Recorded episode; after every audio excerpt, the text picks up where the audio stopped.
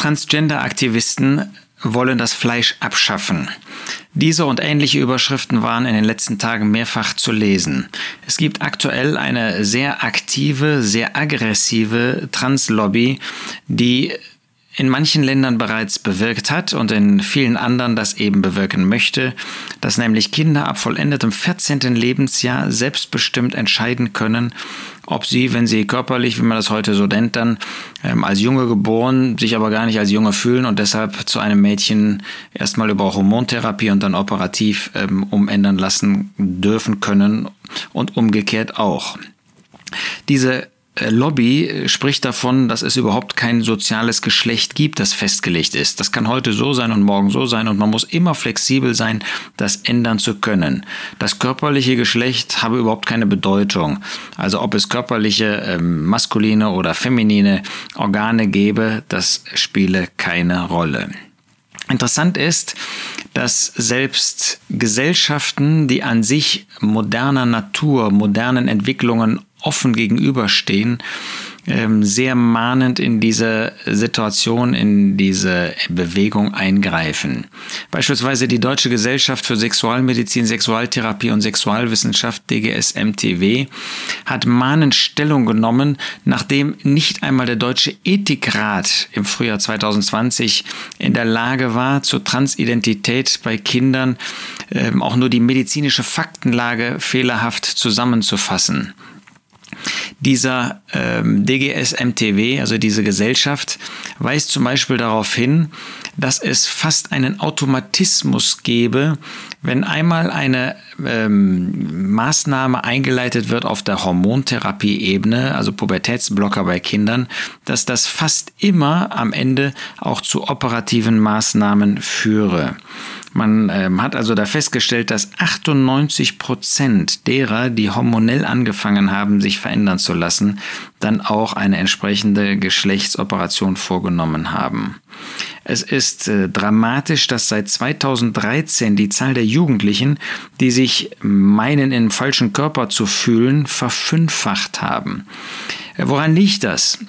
Wahrscheinlich ist ein Hauptaspekt dieser ganzen Entwicklung, dass das derart in den Medien hochgepusht wird, wie wir das auch bei anderen Themen finden, die von Minderheiten, man braucht nur an den Bereich der Homosexualität denken, der von Minderheiten derart hochgepusht wird und dann medial verbreitet wird und dass man dann schon als Diskriminierer gilt, wenn man da nicht offen dazu steht und das auch bejaht. Und so ist das eher in diesem Bereich auch. Und das ist zu einem solchen Modethema geworden, dass die Medien da voll davon sind und dadurch eben junge Leute sich natürlich angesprochen fühlen. Und gerade wenn man vor oder am Anfang der Pubertät ist, und bei 14-Jährigen sprechen wir davon, ist natürlich die Gefahr groß, dass man unzufrieden ist mit allem, womit man zu tun hat, in der Schule, mit dem Elternhaus, mit den Freunden, Freundschaften, die einem irgendwie nicht gelingen, dass man dann so unzufrieden, so unglücklich ist, dass man gleich zu solchen härteren Maßnahmen greift. Dabei wissen wir aus der Erfahrung, wissen wir auch aus der Statistik, dass jemand, der sich einer solchen Operation und einer solchen Hormontherapie unterzogen hat, lebenslang im Prinzip Patient bleibt. Sehr viele von ihnen sind nicht deshalb dann psychisch in schwierigen Lebenssituationen, weil sie nicht angenommen werden, sondern weil sie einen derartigen Eingriff in ihre Identität vorgenommen haben, dass das natürlich nicht folgenlos bleibt und eben in vielen Fällen dazu führt, dass man lebenslang Patient bleibt. Nun, warum beschäftigen wir als Christen uns mit diesem Thema? Erstens, weil unsere Kinder in den Schulen natürlich da voll gepfropft werden davon. Das ist ja das Schlimme, dass gerade die Pädagogik und die Sozialpädagogik diese modernen Bewegungen, diese Trends aufnimmt und unüberlegt, kann man da nur zu sagen, unreflektiert diese Trends in die Schulen bringen, in die Schulbücher bringen. Da findet man das zuerst. Das heißt, gerade da, wo man am größten Vorsichtsmaßnahmen eigentlich einleiten müsste, wo man vorsichtig sein muss, gerade da ist die wenigste Vorsicht da und unsere Kinder werden damit konfrontiert, weil das eben en vogue ist und weil eben gerade in der Pädagogik und in der Soziologie und dann der Psychologie, die dazugehört, in der Ethik, diese Dinge sehr positiv begleitet werden, ja forciert werden, aggressiv durch diese Lobbyisten dann auch gefördert, ja, wie zum Beispiel dieser Iglyo, Transgender-Verband, der mit regelrecht aggressiven Methoden unterwegs ist und ausdrücklich als Strategie hat, exzessive Berichterstattung zu unterbinden, damit eben gar nicht eine Reflexion über diese Themen möglich ist. Man will gerade verhindern, dass man mal mit einer nüchternen Analyse, mit einem nüchternen Kommentar überlegt, was da eigentlich vor sich geht und will das geradezu unter der Hand unbeobachtet über Politiker und Gesetze, denn das ist ja alles sonst diskriminierend, unter das Volk jubelt, bis dann irgendwann jemand aufwacht und dann ist es zu spät. Also in der Schule ist das Thema. Zweitens, in den Medien werden wir damit konfrontiert, damit auch unsere jungen Kinder, unsere jungen Leute. Drittens, es ist ein Modethema. Viertens, man kann sich eben wegen eines solchen Mainstreams, man kann sich kaum noch dagegen stellen, weil das eben diskriminierend ist. Wer sich kritisch dazu äußert, der ist böse in der Schule und unter jungen Leuten in Medien. Und dadurch kommt es eben immer weniger zu kritischen Stellungnahmen und dadurch wird eine Wirkung erzielt, als ob das das Normalste von der Welt wäre. Und das ist das Gegenteil. Es ist so etwas von schädlich, dass man sich das gar nicht vorstellen kann. Noch ein Detail, bevor ich auf die Bibel zu sprechen komme. Diese Transgender-Gruppen versuchen, den Geschlechtswechsel zu einem einfachen Sprechakt werden zu lassen.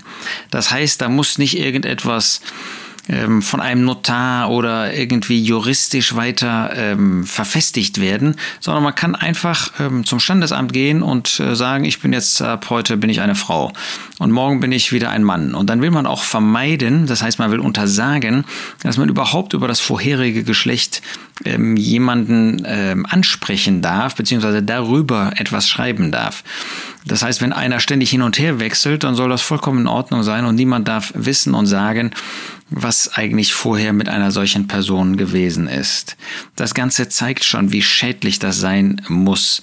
Erst recht, wenn es eben über Hormontherapie und dann auch noch über Operationen in eine völlig falsche Richtung geht. Schauen wir uns Gottes Wort dazu an. Was sagt die Bibel? Nun, die Bibel fängt in dem ersten Buch Mose schon damit an, wie der Mensch geschaffen worden ist. Wir lesen in 1. Mose 1 in Vers 27. Und Gott schuf den Menschen in seinem Bild, im Bild Gottes schuf er ihn. Mann und Frau schuf er sie. Das heißt, Gott hat den Menschen Mann und Frau geschaffen, männlich und weiblich. Nicht irgendwie 77 soziale Geschlechter oder nicht eine Weise, wo man ständig die Geschlechter wechseln kann, sondern das ist ein absolut festgelegtes Geschlecht. In Markus 10 und anderen Stellen lesen wir das, ist der Herr Jesus genau auf dieses Thema auch wieder eingegangen. Markus 10, Vers 6. Von Anfang der Schöpfung an aber machte Gott sie als Mann und Frau, männlich und weiblich. Nicht irgendwie, nicht wechselhaft, sondern genau in dieser Weise.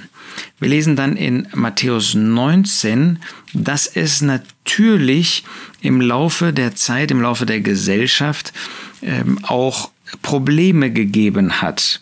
Da sagt der Herr Jesus über Mann, Frau in Matthäus 19, Vers 11.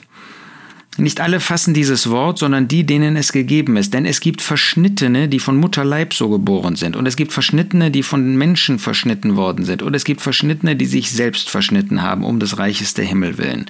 Da geht es darum, dass man zum Beispiel allein bleibt. Und verschnitten heißt, dass da eine Störung da sein kann. Natürlich nicht bei jemand, der sich selbst um des Reiches Gottes willen eben bewusst von einer Ehe zurückhält. Aber in den anderen Bereichen, es gibt von den Menschen Verschnittene und es gibt von Mutterleib Geborene, die verschnitten sind.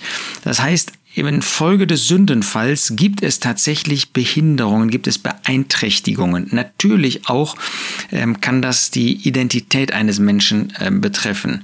Aber an keiner Stelle sagt Gottes Wort dann, aber dann bist du ja frei, mal zu wechseln, heute hier, morgen da. Im Gegenteil, 5. Mose 22, Vers 5. Es soll nicht Mannszeug auf einer Frau sein und ein Mann soll nicht das Gewand einer Frau anziehen, denn jeder, der dies tut, ist ein Gräuel für den Herrn, deinen Gott. Das zeigt, dass Gott, obwohl dieser Vers viel mehr aussagt, natürlich, aber das ist jetzt mal der Punkt, um den es mir jetzt geht, dass Gott ausdrücklich nicht will, dass eine Frau in Männerkleidung und auch in Männerhandlungsweisen tätig ist und umgekehrt, dass ein Mann nicht in Frauenkleidung und in einer Art der Lebensführung, des Berufs und so weiter unterwegs ist, der zu einer Frau gehört.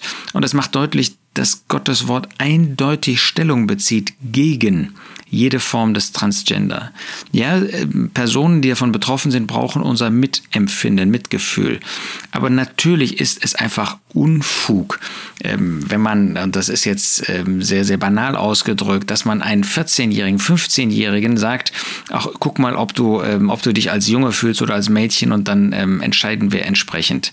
Man hat nämlich festgestellt, dass der größte Teil derer, die in dieser Zeit abgehalten wird, davon ihr Geschlecht zu verändern, nachher auch tatsächlich davon abkommen. Aber solche, die durch Medien, durch diese falsche Instrumentalisierung in der Pädagogik, in der Soziologie, in der Psychologie eben sich versteift haben auf diesen Weg, die sind ihn gegangen und haben zum größten Teil, wie gesagt, lebenslang Probleme damit.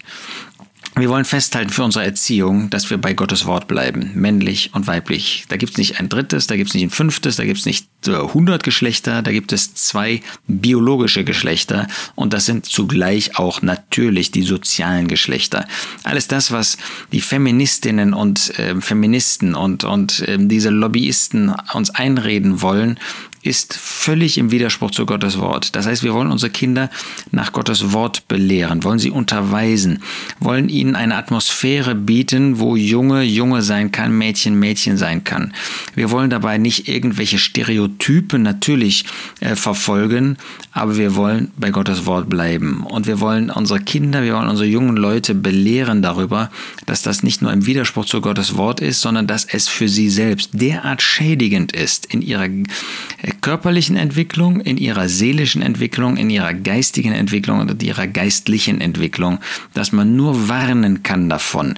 Die Beispiele unserer Gesellschaft sind offensichtlich genug. Die Suizidrate ist offensichtlich genug. Die Patientenakten sind offensichtlich genug. Wir wollen bei Gottes Wort bleiben. Der selbst wenn er persönlich Empfindungen hat, die ihm das Leben schwierig machen, wer aber dann den Weg Gottes wählt in Reinheit, in Sauberkeit, in Gehorsam zu Gottes Wort, der ist gesegnet. Der geht auf einem guten Weg und der wird auch von Gott reichlich belohnt werden.